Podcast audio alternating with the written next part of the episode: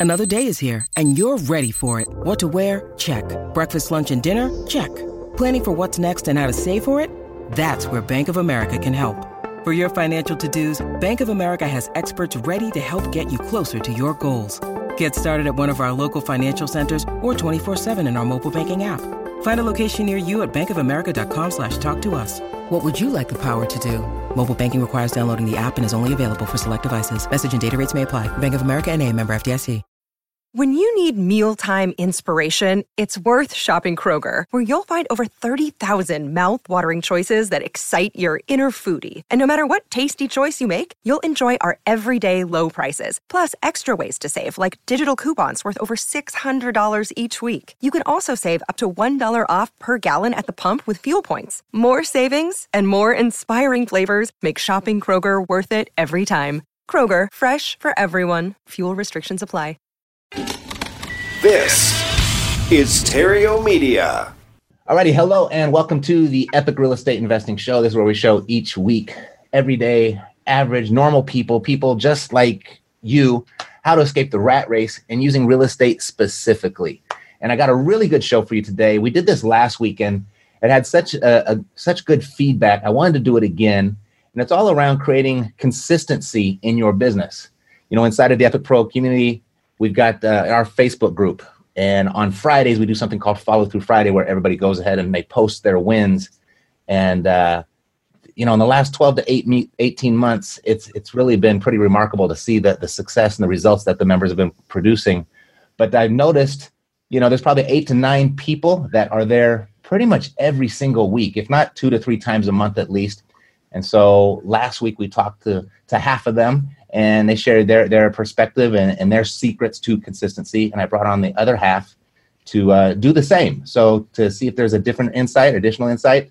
There's a pretty common theme last week, so I'm really interested to see what's going to happen this week. So without further ado, let me just go ahead and introduce everybody. Actually, I'll let you guys introduce yourself. Tell me your name and what market you're in, and uh, we'll go from there. So, Chris, why don't we start with you? Sure, thanks. My name is Chris Warren. I live in South Florida and I focus on the Birmingham, Alabama market and um, have a little bit in Montgomery, but primarily it's the Birmingham Metro. And uh, primary business is rehabbing and holding as well as selling as turnkey properties. Perfect, perfect. Anita. Hi, my name's Anita Firth. I live in Western Colorado. My market is Colorado mountain towns, but I'm expanding really all over the state now. My primary business is buy and hold mostly long term rentals, but I do have quite a few short term rentals as well. Awesome. Glad you're here. Dr. Rob? Hey, uh, Rob Bohr. Um, I'm out of southeast Michigan, just west of the Detroit area. Uh, my market is the Metro Detroit area, so you know all the you know multiple towns around the Detroit uh, downtown. I don't do downtown Detroit, but I do everything around it. Uh, I do a lot of um, Western Detroit stuff too, which is Ann Arbor, Ypsi, and stuff like that. So, so um, my primary strategy is wholesaling. Um, my long-term strategy is buy and hold, um, and um, so I do a little bit of combination of both right now. Perfect. Thanks for joining us. Glad you're here. And uh, no stranger to the show, Mr. Parker Stiles. Welcome, Parker. Thanks for having me back. Uh, yeah, so Parker Styles, Uh, my markets are uh, Charleston, South Carolina, and Atlanta, Georgia, and I live in Silverthorne, Colorado. Um, let's see, my primary strategy is wholesaling, and uh, really just with the whole um, idea to take those capital gains and roll them into uh, passive streams. Super. Yeah, so it's really interesting. We got a, a kind of a, an eclectic mix, people from different backgrounds, different ages different experiences, um, different uh, different goals and visions, and some are part time, some are full time, some have been doing this for a long time, some just got started. And one one thing that you guys all have in common is consistency, and I'm really excited to uh, talk about that. But I wanted to talk about a few other things. I wanted to talk about your your best source for off market deals. I wanted to talk about uh, your criteria for determining whether or not uh, you actually go out on an appointment. I want to talk about the, the common denominator that you recognize for getting contracts signed. What do you notice in your meetings that where uh, people actually sign the contract? And then uh, what works best for you and most often using uh, what strategy for finding money or finding buyers for your deals? And then uh, we'll go ahead and we'll wrap it up with what's your secret to consistency. Alrighty, so uh, let's go, um, Parker, let's go with you your best source for off-market deals at the moment? Uh, I got to go with the tried and true direct mail. Get out of here! That stuff still works. I know it still does. Crazy. Even even when there's uh, you know seven postcards at a time from different seven different companies landed in somebody's mailbox, you can still do deals with it. But you know, really consistency, and we'll get into that later. But uh, we're sending about forty thousand postcards uh, a month between Charleston and Atlanta. Uh, we're at about a 3x return multiple in Atlanta from that. So, so we're kind of working on that to get that up. And then we're about a four and a half X in Charleston. So pretty pleased with that. Uh, but yeah. So when you say that you, you spend a thousand bucks on direct mail in Atlanta, you get 3,000 bucks back from deals? Correct. Okay, got it. And it's four and a half in Charleston. Correct. Got it. Perfect. Just a little less competitive over there. Um, I, that's that's part of the issue, but uh, there's still ways that we can increase that three uh, in other ways. So we're working on that. Sure. Interesting that you brought up competition because Atlanta is a, a fairly competitive market, right? Yeah. And uh, those yeah. little itty bitty postcards, just sending a lot of them, being consistent with them, still works there. Yep. Awesome. I'm glad you said that. Super. Chris, so just a few months we've been working together, and boy, it seems like you, are really on a roll, and you got something new to report every single week. What's your been your best source for off-market deals up to this point? Uh, it's been spread pretty evenly. I've only done um, five deals, um, and I can tell you that two of those came from mailings. They happen to be the ones with the most profit in them, so I'm definitely keeping going with the mailings. Mm-hmm. But other than that, I've gotten one from a realtor, one from a property manager, and one from a general contractor. So I'm making a big effort on spreading my cards across the table and trying to keep all those different sources healthy. Mm-hmm. And uh, you know, I've recently started to spend more time looking on Zillow and having them ping me because the one that the property manager brought me was sitting on the MLS and was a great deal. Mm-hmm. So I'm, I'm, realizing that's worth giving a little bit of attention to as well. But um, it, it's hard to just hand it all to one source, but uh, I definitely like the results I'm getting from the mailings, and I plan to keep going and narrow down into smaller geographic areas that I think are going to have the better uh, the better properties for a long term portfolio. Perfect. I think it's important to, to point out for those that are listening. Chris has done just five deals. Uh, we've we've spent about four weeks or so getting his business up and running and, and set and ready to market and receive incoming inquiries. So he's probably only been active, like full time, a full time status for like eight weeks. So that's five deals in his first eight weeks. So that's congratulations, killing. Chris. That's awesome. Yeah, no, no, it, it's about the team. You know, I got um, the guys on the ground, and none of those deals are wholesale. They're all being full turnkey rehabs. So mm-hmm. I, I'd probably be able to wind it up a little bit, you know, into more deals if I were just wholesaling. I shouldn't say just, you know, if I were wholesaling and not trying to do a full scale rehab. But um, you know, one of the big things I've searched for as I went through the first few months is exactly how the business is going to take shape for me. And uh, with my background and my team member strengths, rehabbing just seems to be the best place. So uh, we've got a good cruising altitude right now where we are. Yes, sounds like it. So thanks for being here and sharing. So Anita, uh, you you have a you've been around for a while, and you know you just kind of I think you're kind of quietly under the radar and always posting little deals here and there, and you've always got something going on. What's been your best source for off market deals? Um, I would say mostly direct mail. Okay. Um, in my market, it's very interesting. Uh, the vast majority of the people who end up calling me back have never received a direct mailing because I'm mailing these small towns. So I have a very high response rate mm-hmm. um, to those mailings. So mostly direct mail. However, I did just get a big deal under contract, and that was a pocket listing from a commercial broker. So um, those relationships with the brokers, property managers, people like that have been really important. I've been fed some other good deals, which I didn't end up taking, but they weren't they weren't bad from my property manager, as well from one of my property managers. And then what's funny is two of my best deals I got from walking around and seeing for sale signs, and they were with sellers who didn't list them online or anything. They just had a sign up on their window. So that was lucky as well. Awesome, interesting. So, Dr. Rob, you run a, a full time chiropractic business and you manage in your spare time part time. I mean, I know there's a lot of people listening right now. They're like, wow, he's got a full, he's a full time chiropractor and he's still doing deals on the side. He's doing them consistently. What's been your best source for off market deals? I think to me, um, managing in my spare time is, you know, I just send the mail out and, um, you know, let the phone calls come back and then I um I've been doing a better job of doing the follow up. I remember uh, that mastermind we had where uh, I kind of uh, looked at everyone blankly when I said, "What do you do with uh, you know?" all these phone calls that are missed. Well, what what happens when you call them back? I'm like, uh, I had like an epiphany right at that moment. I'm like, okay, I need to do a lot more follow up. Um, so I'm doing a lot better job of following up on the phone calls. So you know, I get a ton of phone calls, and then you know, of course, you don't, you know, you, you know, lots lots of them. I got stuck on is that uh, they didn't leave messages. So I thought that I thought, well, well, well, that's that's done. But um, I've actually done some deals where I actually followed up, and it wasn't even the property that I mailed on. You know, they go, well, I got this other property out, and you know, whatever. You know, it's a pain in my butt. I want to get rid of that thing. You know, so it's funny how often you mail, you'll get another house under contract, or some dude has like six houses he wants to sell, and it's not even the one that you mailed them on. So, mm-hmm. but direct mail kind of has an interesting kind of like ripple effect. You'll you'll kind of percolate up all kinds of deals just um, just sending out mail, and you'll hit people who, you know, might not even be the property you mailed on. Mm-hmm. It's funny yeah, people.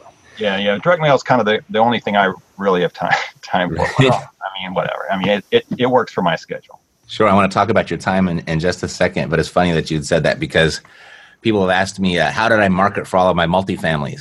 And I was like, well, I was marketing for single families, and those people owned multifamilies of which I bought. So you're seeing the same thing. Yeah. All right, so perfect. So let's just since let's go on a roll here. Let's not cut the subject here for you, Rob. In as far as uh, you know, you've got this full time profession that you do, and time is an issue, right? And you you you return the phone calls, you return the phone calls, and mm-hmm. what criteria are you listening for on the phone to determine whether or not you're actually going to take time away from your full time career to go out and visit with them? What are you listening for on the phone? Yeah, it, it, it's it's it's kind of intuition. I, would say you know it's it's no hard and fast rule, but um, mm-hmm. first of all, I'm you know vetting it like on Zillow. Like, okay, is this is this even a property in a neighborhood or in a region that I'm even interested in? I mean, because some are just goofy, you know, some are like farmhouses, and you know, some are just like weird. Like, well, I can't resell that, right? Mm-hmm. So I, I'm kind of like assessing it whether I think it could be a deal, and then um, I'm then, um, I guess, you know, listening for all kinds of clues that I've kind of learned over the years about, you know, well, I mean, how how receptive are they? I mean, you know, you hear the well, you know, ah, you know, if the price is right, you know, boom, I'm I'm like basically hanging up, you know, if the price is right, you know, like, well, okay, obviously, you know, you, you just kind of are inter right. There's the the prospects versus the suspects. So you know, you're listening for the right clues, um, and ultimately, um, you know, I like your nine point checklist where you just kind of go through that. And the more closely I've followed that, um, the, the, closer I'll know whether it's even worth my time or not. Um, so I don't know if mm-hmm. listeners are, or know what this nine point checklist is, but I really, I think it's very effective to just walk through that methodically. Talking about the, uh, the nine point seller interview. Exactly. Right. Exactly. Right. Um, so if I can get through the bottom of that and set an appointment where I kind of have gone through all those points and it still sounds like a deal to me, because you know, mm. you know, you probably do the same thing I do. Everyone probably does the same thing while you're talking. You, you know, you're pulling it up on Zillow. You're, you know, you're crunching some numbers. You're doing some, you know, some real quick 70, 60 percent kind of estimations and some one percent rule calculations, and you, you know, you just, you know, those don't take more than a second or two for you to look at and uh, figure out you have to do your due diligence, of course, um, before you ever, you know, give them a, you know, a written offer. But still, right. you're kind of, I guess I'm trying to figure out, can, can I resell it? Mm-hmm. Two is, do I think it's a, there's money in it for me and who I sell it to? Because that's what I'm always looking for. Is you, you know, I might be able to make money, but if I can't make my buyer make money, you know, it's not a deal for anybody. Um, mm-hmm. So that's kind of my main thing: is can can I turn it into a deal? and um, you know you're listening to see how receptive the, the seller actually is got it. Hey so on the other end of the spectrum someone like parker who has a giant marketing machine that drives a lot of volume as far as inquiry leads parker how do you how do uh how do you determine whether or not someone's going to go out on an appointment? Because i know you got a team of acquisition people. I know you still you do some of that. So how do you determine whether it's going to be worth your time to get in the car and go over and meet with the seller? Well, it used to be pretty difficult to decide, and, and now uh, it's really easy. If my lead manager can get them to say, yes, you can come mm-hmm. to my house, then my acquisitions manager is going on the appointment. Because I've learned that people just put up their guard, and there's so many people taking advantage of people these days. Like, you just literally, first call, second call, you can't gauge someone's true motivation and build rapport to break down those walls in that amount of time until you are you know just truly sitting at the kitchen table with them for you know and you've been talking for the last 45 minutes about some trinkets that they collect and you know the picture of you know her grandson over the mantel place and not even talking about the house just talking about the seller's problems. Like those are people who in our original seller notes they say for the right price. They say oh i'm just looking for numbers at this point. I mean they they yell at you i am a tire kicker. Yet four months down the road, it's tagged in Podio as closed wholesale. So you just you can't go off of that mindset. And I lost a lot of deals uh, in the past from that. And so now, uh, you know, but that was also when I was going on the appointments. So I was vetting those appointments harder because I was like, where is my time best spent? And sometimes, like if you really calculate it, that may be true. Maybe your time is if you if you have to if you're doing everything and it's a one man band, you might be better spent doing things working on the business, which means you have to run less appointments. And so mm-hmm. that, you know, then maybe that's uh, kind of some motivation to hire it out to where you can make sure you're going on every single appointment, you're soaking up every deal that you can, yet you can focus your time on other pieces of the business. So that was a, a big turning point um, for us. Mm-hmm. Yeah, I think over the last probably 24 months, I've changed my tune significantly on that because I've just heard too many stories of people going on appointments just for practice and coming home with signed contracts, right? I believe that they thought there wasn't a chance in hell this person was going to give me this property at a deal. At least that's how they'd interpret it over the phone. I just, you know, I've always uh, been a big uh, proponent of just go through the repetitions and get better and better at your conversion skills and just go out and practice. If you got nothing else to do, that's probably the best use of your time at that moment. And uh, more times than not, people come home with signed contracts. So, yeah, that's good. Chris, um, you're running your business virtually, right? So I think you're in Florida and you're working in Alabama, right? Correct. Okay. And so are you doing everything over the phone or do you have somebody on the ground take handling business and appointments for you? How do you determine whether or not it's going to be worth your time? Both. So what, what I do, I go into the market about once a month physically, maybe every six weeks. Um, not so much for the houses and the sellers as much as building my team um, spending time with those guys, finding out what they want, figuring out how to get them what they want, and uh, putting the organization together. But uh, as far as talking to potential sellers, I have the initial phone call with them. And because I don't have the right accent and I'm 800 miles away and I don't even know the town well yet, I really have to do a good job at connecting and building rapport with them. So I, you know, I, I, just figure out how to do that and get them laughing and chuckling. And you know, by the end of the call, they think, well, he, he's a decent, honest, nice guy. And, and I usually get that, you know, that that sense of integrity both ways. So there's a connection there. Um, as far as the property, the whole time I'm talking to them, I'm looking at the neighborhoods. You know, I keep a, a map where I've got the war zones figured out. I'm learning the town as fast as I can. You know, I'm talking to everybody I can about the different neighborhoods. So if the house comes up in an area where I know I don't want to be, I exclude it. It's more of a process of, you know, eliminating the things that I don't want. The price is too high, you know, if it's newly rehabbed, you know, all of the things that are indicators that it's probably not going to be distressed enough or discounted enough for my purposes um, I'll kind of eliminate it. And if, if all the things look right, I'll tell the person that, you know, I, I need to get a couple of times when I can have one of my buddies come by. I'll get that window and then I'll get on the phone with a local property manager or two and ask them about that neighborhood, that street, what would it rent for? Same thing. I've got a couple of realtors there who specialize in investors. And uh, you know, the first thing I did again with them is figure out what do they want, what do they need, how can I get it for them. And those guys are bringing me deals, and they're giving me a lot of free consulting. They're telling me about the different neighborhoods. Um, I've got one particular realtor who goes out with my pre-signed contract and negotiates the price and fills it out, and then hands it to him, and he brings me that contract back. A lot like Parker's buyers are.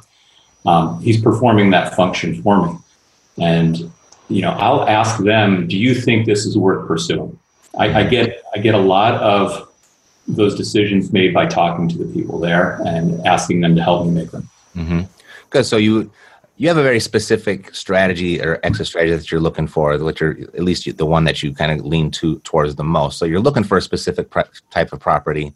You're leaning on your team a little bit for their input, and then a little bit of your own intuition all mixed in, right?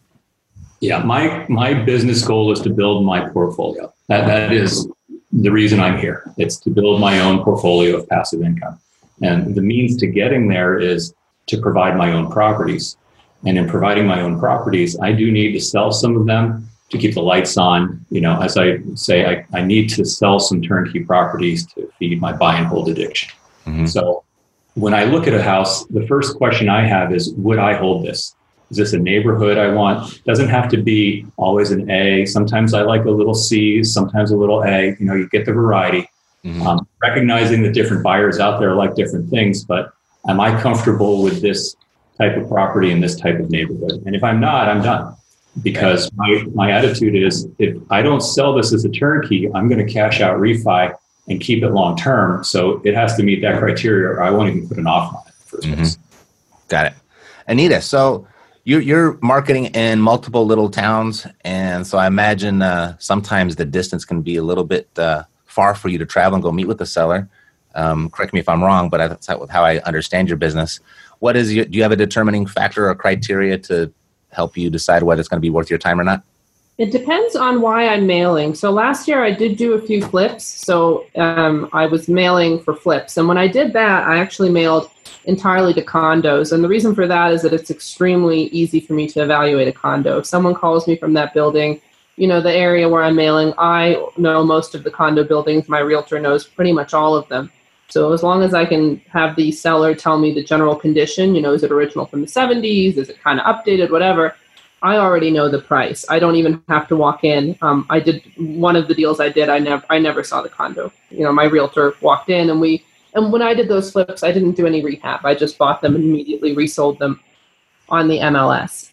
Um, so when I was doing that, it was very easy. Really, I didn't need to see anything. I, I knew everything I, I needed to know um, just based on comps and the mm-hmm. building now that I'm doing these multifamilies in the small towns, like you said, um, you know, they are pretty far from me, anywhere from two to four hours. Um, so I do much more due diligence and I, I really make sure I kind of establish a relationship with the seller, make sure he's serious, make sure that he or she's serious, make sure that they know that I'm serious.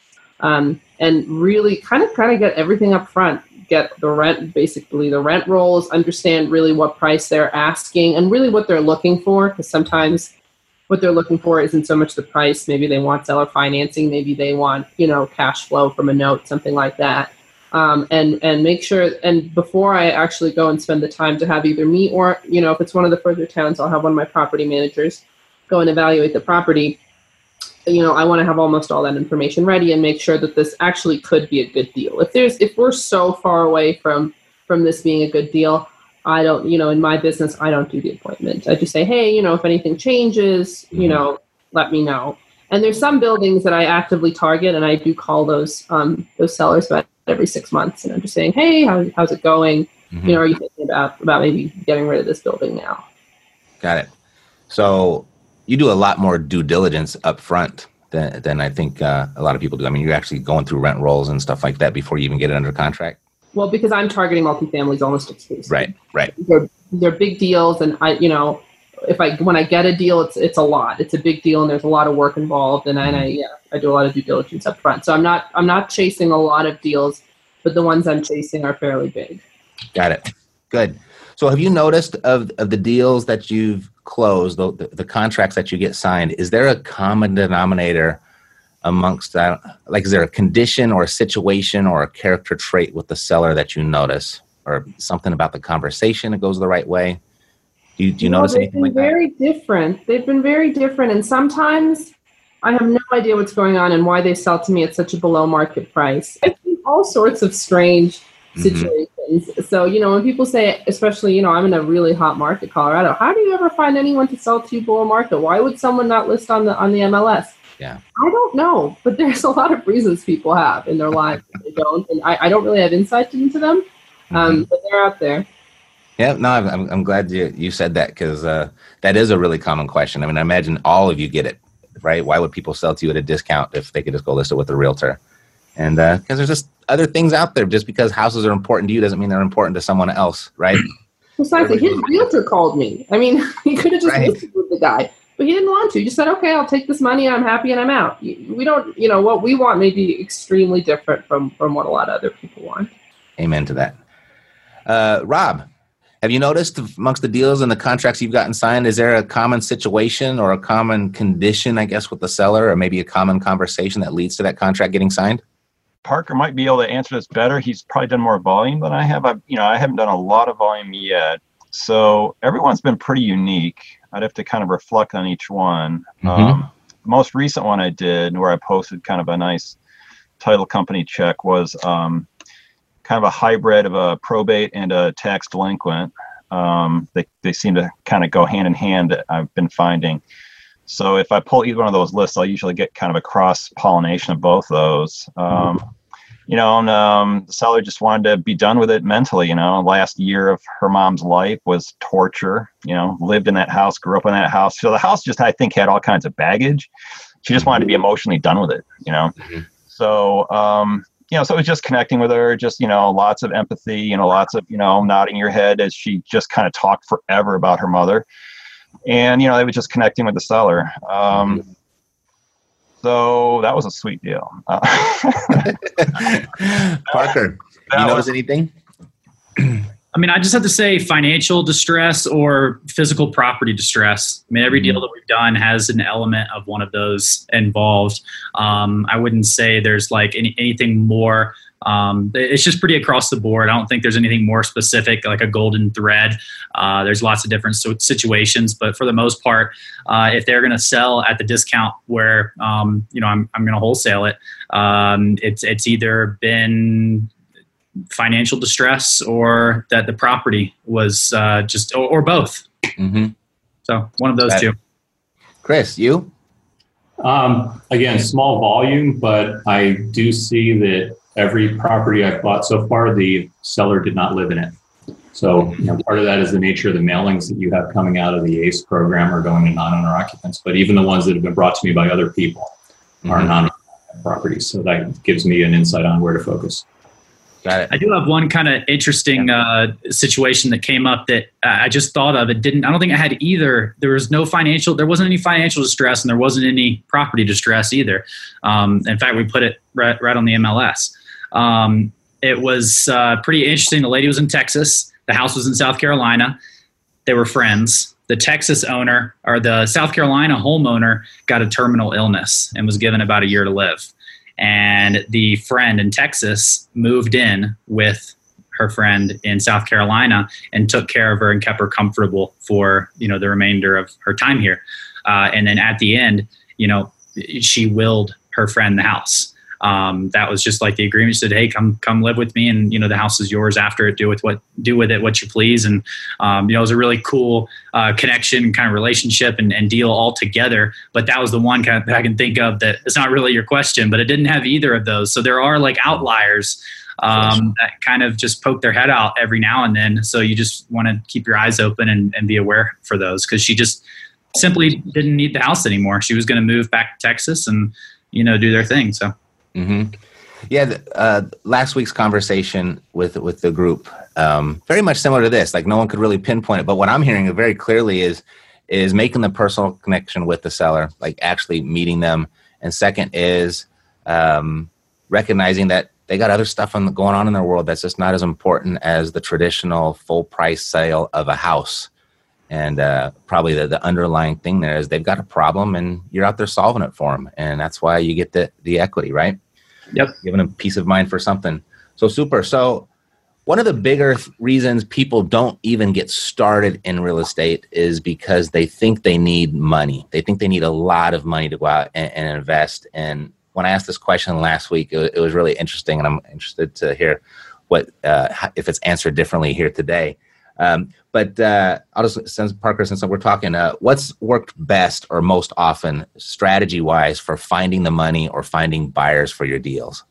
Well, it's not always what a new investor would want to hear, but having a good deal always brings great buyers and they hate that answer yeah. like, oh crap i gotta find one though first like i yeah.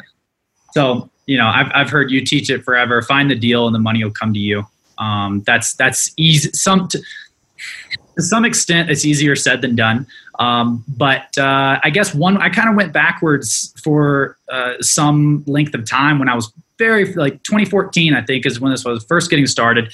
Uh, every day i just post uh, this back with when i had my full-time job i was just posting craigslist ads of hey i got off market dis- discounted property you know same old same old stuff 60 to uh, or uh, 40 to 70% of fair market value.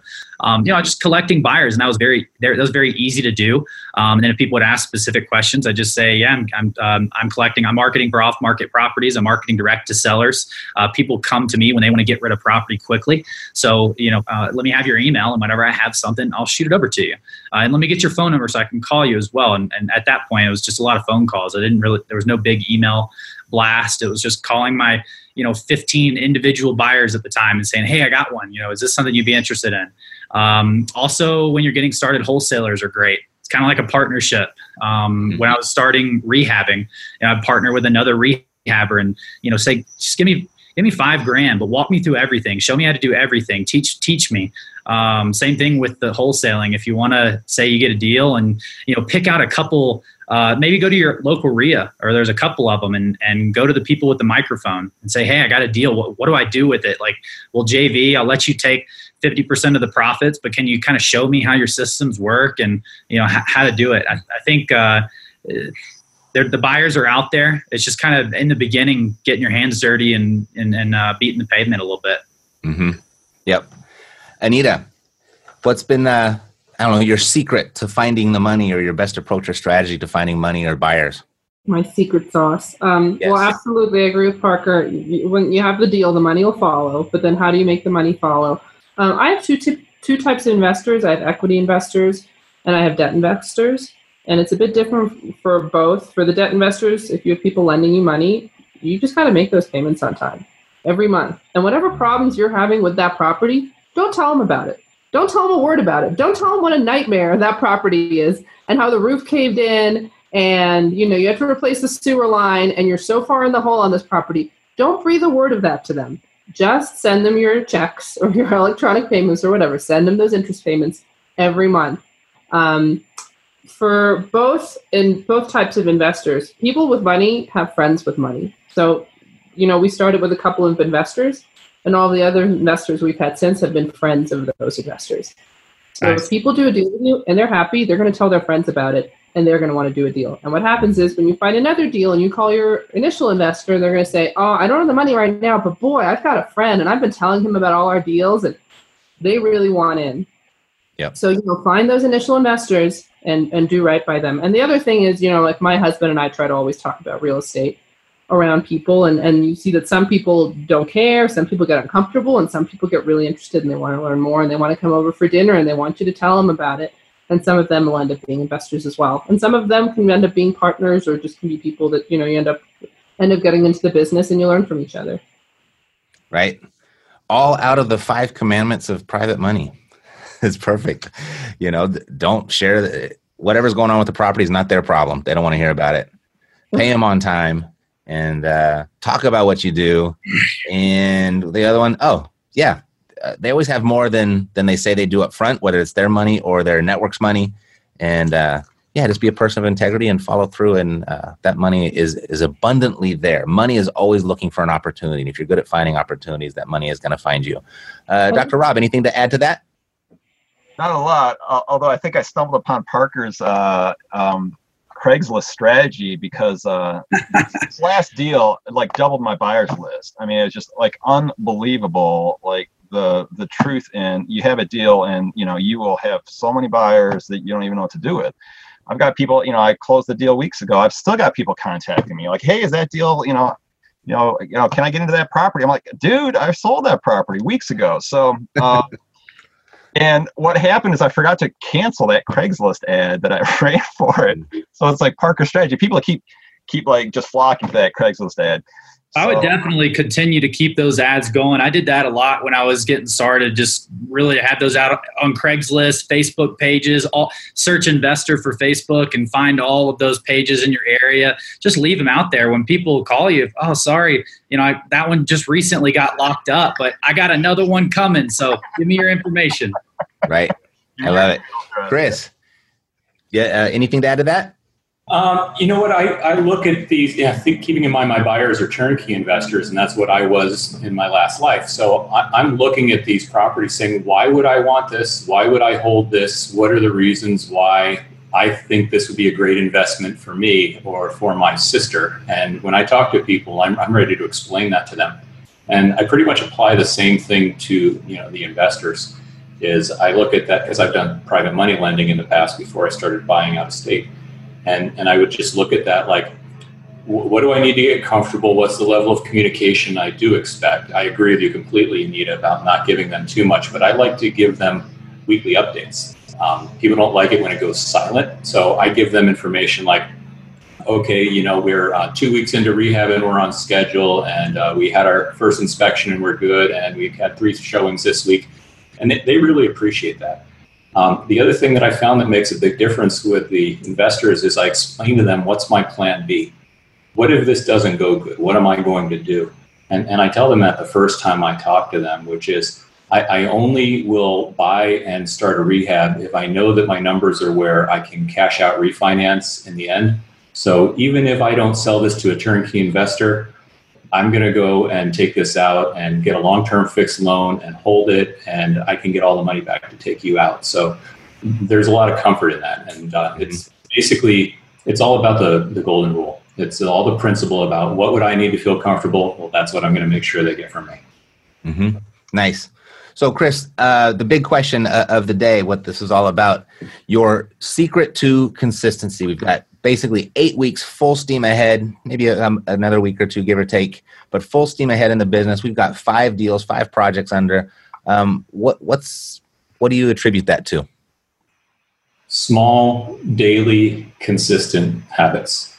I I break down my tasks. I wake up in the morning and I look at my big long to do lists and I say, what are the two or three things that have got to get done today?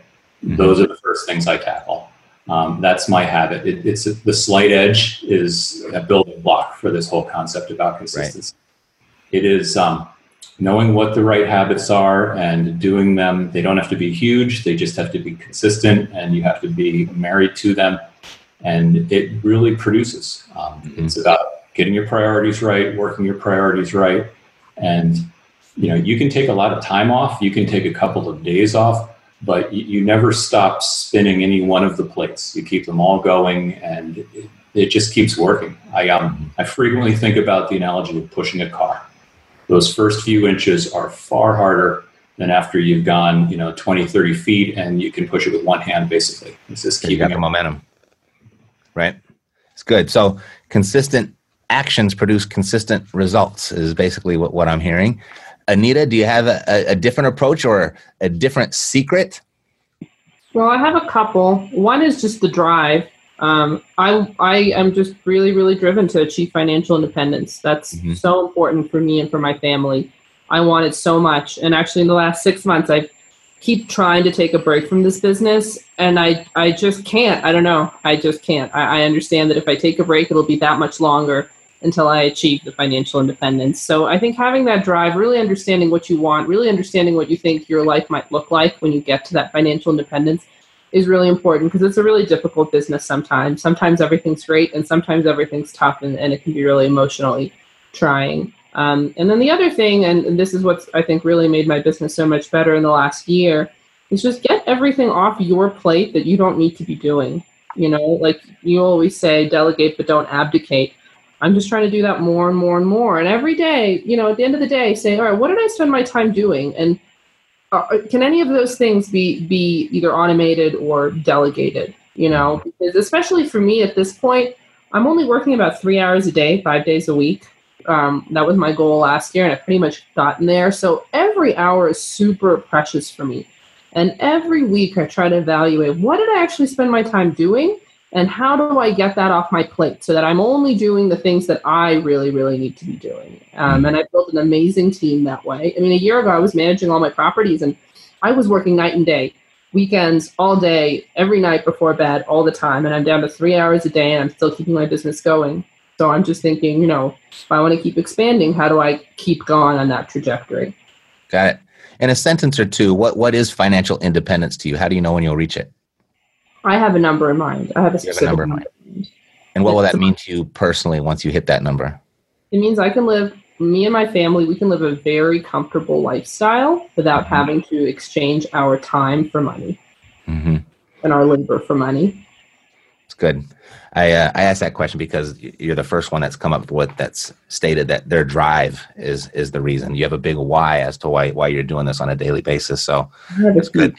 Yeah. Thanks for sharing that. Uh, Rob, what's your secret to consistency? So, with a full time job, what I've really had to do is actually structure my business, my day job, uh, so that it allows for it. Mm-hmm. And what that really has been nice is that, um, you know, I know that when these hours in the week roll around, it's like, okay, these are my real estate hours, period and you know that's what it's dedicated for and that's what it's devoted to.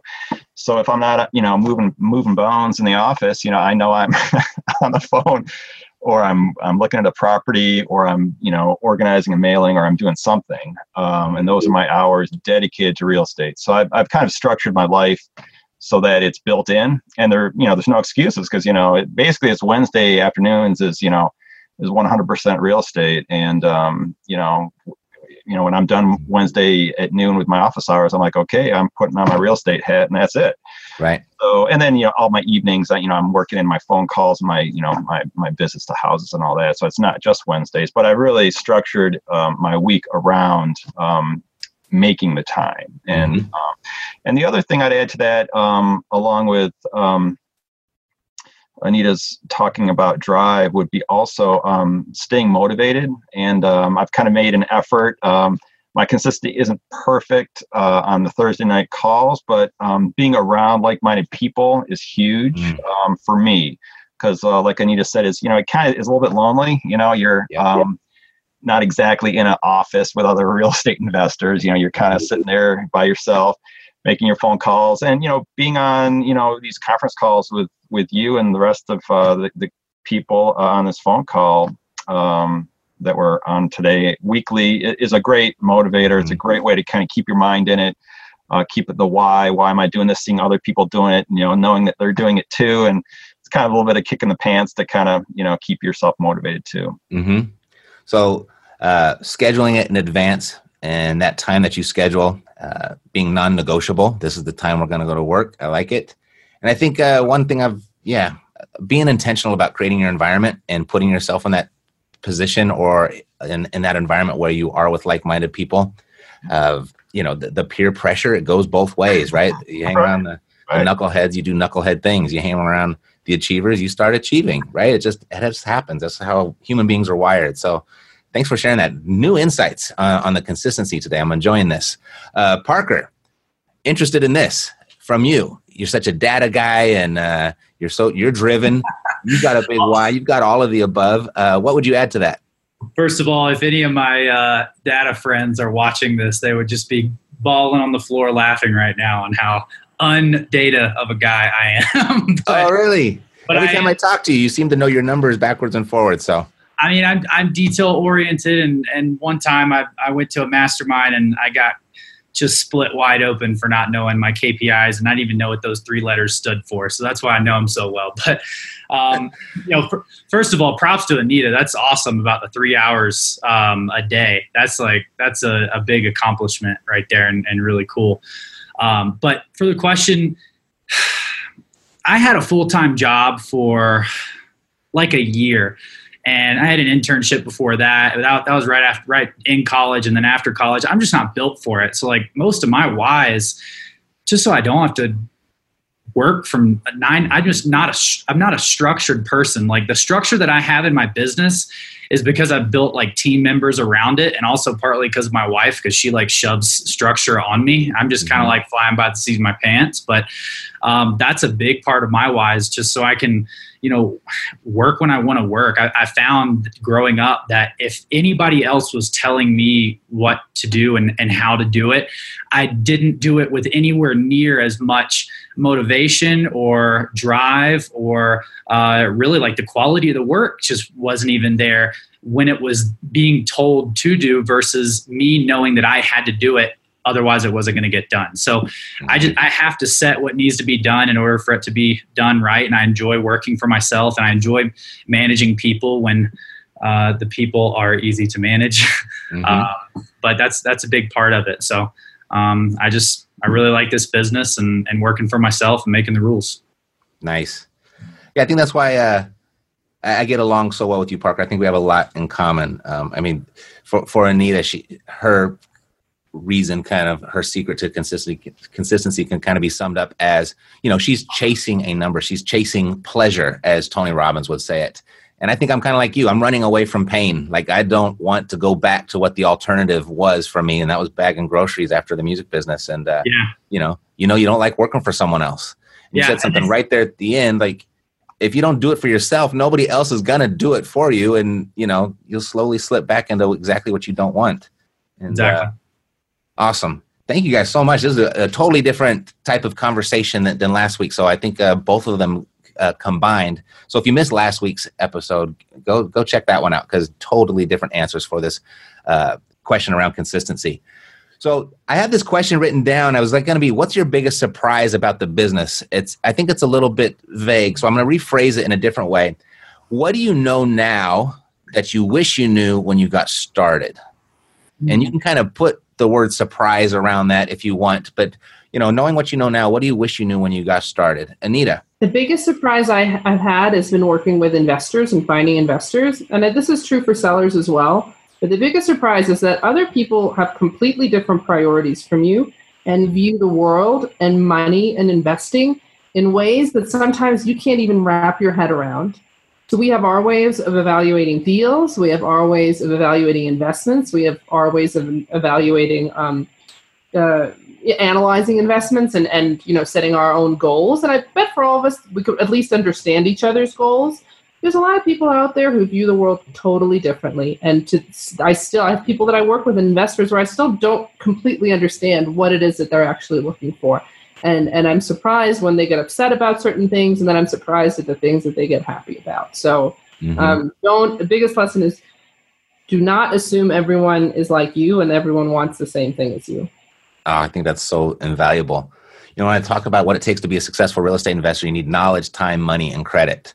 And when i got started i was i was deficient on a couple of those.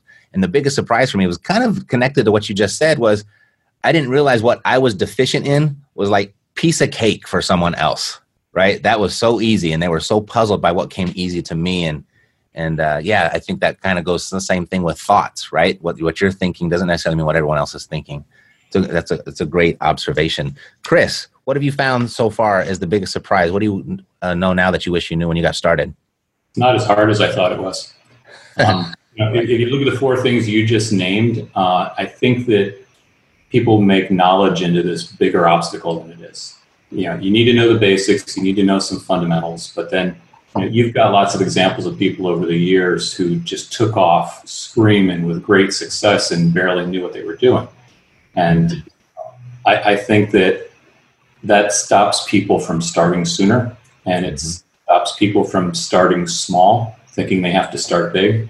And um, I you know, I left a 13 year corporate job to come do this full time. And uh, I would have done it a lot sooner if I realized that I could have made a full time living so quickly um, because it just really isn't that difficult. Mm-hmm. You know what you need to know, you put the time in, you, you try to make the right choices, focus on you know helping people get what they want and not losing money and doing things stupid and it's really not that hard it, it's mm-hmm not. It's it's not this big scary thing once you get out right. there. I like it. I love that answer.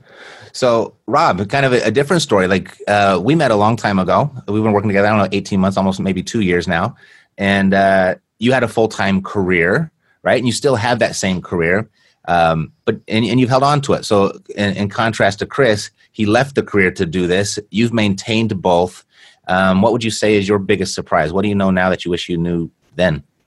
Well, that um, that it's doable. Um, mm-hmm. You know that it's not that it doesn't have to be one or the other. It doesn't have to be all or nothing. Um, kind of my game plan is kind of like Anita's is, is to become financially uh, independent and and sufficient, where um, I do not have to do my full time job, which I currently have um, or that it now becomes just um, mad money. You know, now now my full time job is just you know like my spending money. Um, so uh, you know, the key here is I enjoy my job. You know, I enjoy moving bones. It's it's hugely satisfying, um, and I'm not running away from it. So I'm not running away from pain, maybe like you described. Mm-hmm. Um, I am running towards pleasure. You know, so I I do um, know that I can only move bones for so many years before you know I'm no longer able to uh, physically. So uh, this is kind of my my retirement strategy, and um, you know, so I guess maybe to speak to people who are in full time jobs and maybe don't want to maybe take the plunge and go to cold turkey. Um, and I wouldn't even recommend that, and I'm sure you might not even either. Um, because that's not necessarily a financially good strategy. Um, that's a lot of risk, right, and a lot of stress. But um, but I'm basically I'm transitioning from one to the other um, if, essentially at some point both will support me and then i can choose kind of which i want to put more time and, and effort and money into. Mm-hmm. so what has but, been the biggest lesson right? So what the biggest lesson that you just like bam if i would have known this earlier things could have been different. Yeah.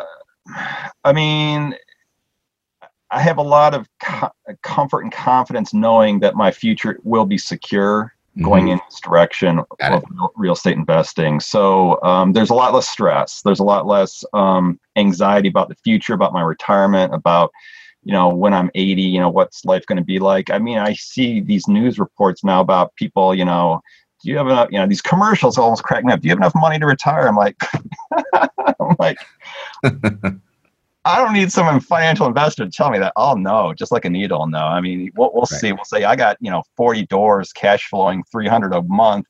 I know I'm I'm set. You know, so yeah, exactly. Like that's that's that's where comfort's going to come from. Yeah. I'm not some silly Charles Schwab financial advisor, right?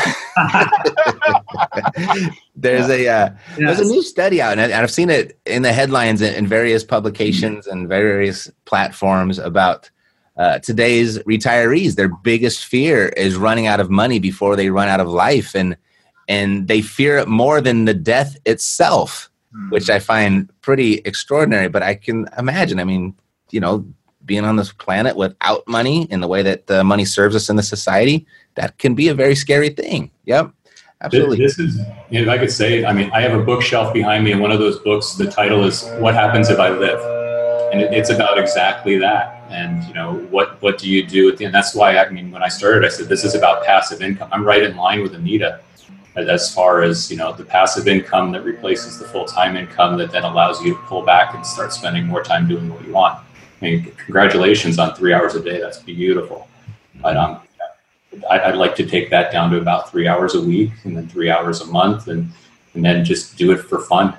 But yeah. um, yeah, that that fear is something that is wonderful to get away from. I, I don't have that fear. Anymore. It used to be not a fear. It used to be just horror. I'm never going to get there. I'm going to work right. And then, oh wait a minute. Now there's real estate, and now it's basically my full time efforts are on my retirement plan. Mm-hmm. I, I'm right in line with you, Anita, as far as what what is your why. Super. So Parker, now having uh, this full-time business and two virtual markets and living the life in Colorado and and we were talking about snow before we started uh, recording and it gets sticky when it gets cold. And I mean you know all these things now right? These local this local knowledge because of what real estate has been able to give you. What do you know now that you wish you knew a lot earlier when you got started? Oh man well I was about to say um, the opposite of uh, Chris and just saying how much like grit and time and stress and um, you know I was rehabbing before so you know I knew the, about the money but really just the time and, and the grit and the f- emotional um, mainly rehabs, which is why I'm probably not going back to, to rehabbing unless it's going to be for rental property. But uh, emotional stress from it that mm. it, you have to go through to, to really you don't have to right i could be i could have been doing it wrong but that's what i was going to say but then i was like i'm, I'm kind of glad i didn't know that because i might have not started at all mm-hmm. um, so I'll, I'll, switch to uh, kind of like a, one of the biggest lessons um, that i wouldn't have had to have made that this mistake if I would have known it ahead. And I'll go back to KPIs. Um, if I, I really wish I would have known um, how many appointments that I was supposed to be going on before I got a contract, um, how many leads that I was supposed to be generating based on a certain marketing strategy, uh, or for you know a hire. If I when I hire somebody, you know what numbers they need to be hitting and and what they need to be producing uh, before they get the cut and it goes to somebody else. And you know, I, I just at the a recent um, meetup that I went to, and, and with some some guys that with bigger businesses and that with bigger businesses than me, uh, you know, I got an answer that I, I need to give one of my long term acquisitions managers. Um, so let me know before you. Uh, post this because I need to let him know first. But uh, you know, he, he, there's other people that could be doing it better. He's great. He can build rapport like no other. Um, and he can make the seller just feel very, very comfortable and, and break down those walls. But you know, th- there's certain uh, there's certain roles in your business where an innate um, skill is needed, and if they don't have that, you're not going to know really because they could be performing at just a mediocre level. Um, and, and that's what the, our, my case was is we were still you know making you know we were paying the bills and making some money but it, it, it wasn't to the extent where it needs to be. Um, and i was always kind of scratching my head like hey why are the returns not better here? Um, and, and that was the answer. So being able to know the, the data sooner so i can make those decisions sooner uh, before you have to look back and say, "Wow, I, I missed out on you know four hundred thousand dollars of, of missed deals last year that I could have made if I had somebody that you know was was really a rock star." Got it. So, um, if I heard you correctly, knowing what you know now, wish you would have known when you guys started was just to, how important the numbers were and track start tracking those a lot earlier. Yeah, knowing that they're important, but also just really tracking there's a difference between tracking and, and knowing your numbers and then knowing what how to compare them to the standard what the standard should be for it's going to be relative from market to market but that's the hardest thing. Like the, the easiest thing is to track numbers. The next easiest thing is to track your numbers and know your numbers. And then the third hardest thing is going to be to do the two of those and know how those numbers that you're producing stack up to the standards for what your market should be producing based on the mm-hmm. amount of money that you're spending. That's like bringing it full circle and how and what will enable you to say okay i need to make this change and cut this person because this number is too low. It should be, you know, four points higher. Right. Right. So uh, actually also knowing how to respond to the numbers and what what shifts or modifications to make to improve those numbers. Yes, 100%. Right? Absolutely. Great. So thank you guys so much. I just want to wrap up real quickly. What was your biggest takeaway from the other uh, participants on this call? Uh, Chris, what was your, your big takeaway from being here today? Um, Parker never ceases to amaze me. The guy has a machine. He knows how to build it. He knows how to maintain it. He knows how to drive it and keep it running. And I think that that's just a phenomenal example for everybody else. Yeah. Yeah. Uh, I, I, really like this. I mean, like I started off the, the this conversation where it was such a diverse group with such different, uh, just different things going for them and different things that they're after. So very different perspectives. Uh, Rob, what was your biggest takeaway from the group here today? Yeah, uh, that I just really enjoy being around like-minded people, and uh, just mm-hmm. really enjoyed this whole you know time we spent together, uh, connecting. You know, we, we, all kind of speak the same language. we kind of have similar um, objectives, and it's just been a real joy. And it's just um, you know I've I've just really enjoyed my whole my whole you know uh, venture into real estate investing as as a just as an activity in, in general. So this has been a been a blast. I've been having That's great. Really glad you're here, and thanks for sharing that. Uh, Anita, what's been your biggest takeaway from the other uh, participants on the call today? I think just that there are so many different ways to, so many different types of real estate businesses, and so many different ways to um, make money in real estate. And it sounds like we all have passive income as our goal. But there's a lot of different ways to get there, and the key is just to do it. Just you got to just go for it. Yep, yep. I'm, I'm noticing the diversity as well. Parker, what was your biggest takeaway today? I guess just a boost of uh, you know being around like-minded people is a boost of confidence. You know, it's it's easy to get dragged down from the stress of this business or maybe the stress from another business that you're trying to do this at the same time and and life. You know, there's just a lot going on when you can get around you know everybody that's kind of going for the same goal. Like Anita said, there's lots of different ways to get there, but overall, it's you know it's just that pursuit of um, you know financial freedom. Um, so just kind of you know staying around these people and having these conversations is, is awesome to do every once in a while. Yep, agreed. I I get so much out of them too, hearing from you guys and your real world experience. You're out in the trenches, and uh, yeah, I can just tell you guys are doing it. You, you start when you do this for as long as I've been doing it. You know who the people are, are really doing it, the, the real people out there doing the work. And you can tell it from the people that are just kind of, you know, floating around and, and talking a good game. So it's great to be around doers. So, real quickly, and, and you guys can answer this if you want or you don't have to, but uh, if someone wanted to get in touch with you, what would be the best way for them to do that? And this could be a buyer, a lender, a partner, something like that. Parker. Uh, I'd say on our Facebook page, Barrington Acquisitions, mm-hmm. uh, message me there, or uh, my personal page, Parker Styles. Got it. Perfect. Rob, if someone wanted to get in touch with you, what would be the best way? The easiest way is text. So 734 649 5329 is my direct mobile. Um, don't hesitate. You know, always put your name in there because I get bizarre texts all the time. I, I'm like, I can imagine if you give your phone number out on podcasts, you probably get a lot of bizarre texts. Well, my first reply is like, "Who are you? You know, what do you want?" so, uh, so, put a you know put a name in there. Uh, put you know why you're contacting me, maybe how you heard about me. But um, I'm you know I'm always um, interested in networking, and it's it's it's a, it's always a win. Sweet. What was the number again? 734 649 5329. Awesome. Thank you. Anita, if someone wanted to get in touch with you, would you welcome that? How, would, how should they do that? I would certainly welcome that. Anyone is welcome to email me. My email is Sky High Homes Colorado. It's all spelled out. It's really long. Sky High Homes Colorado at gmail.com. Perfect. Thank you. And Chris, um, email is best, and that is Chris, C H R I S, at portfoliopg.com. Stands for Portfolio Property Group, portfoliopg.com. Awesome. Well, thank you guys so much for, for carving this time out of your busy schedules. Uh, Anita, you don't have the schedule really to, to you're not so busy. It doesn't sound like.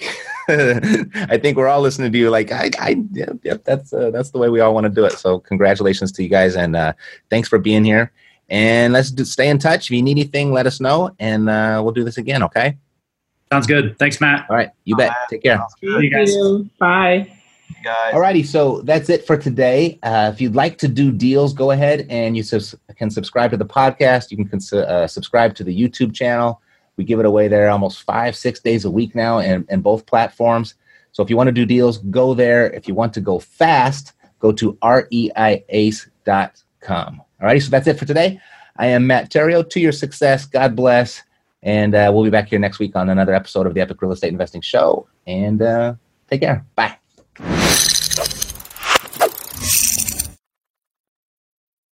This podcast is a part of the C Suite Radio Network. For more top business podcasts, visit c-suiteradio.com.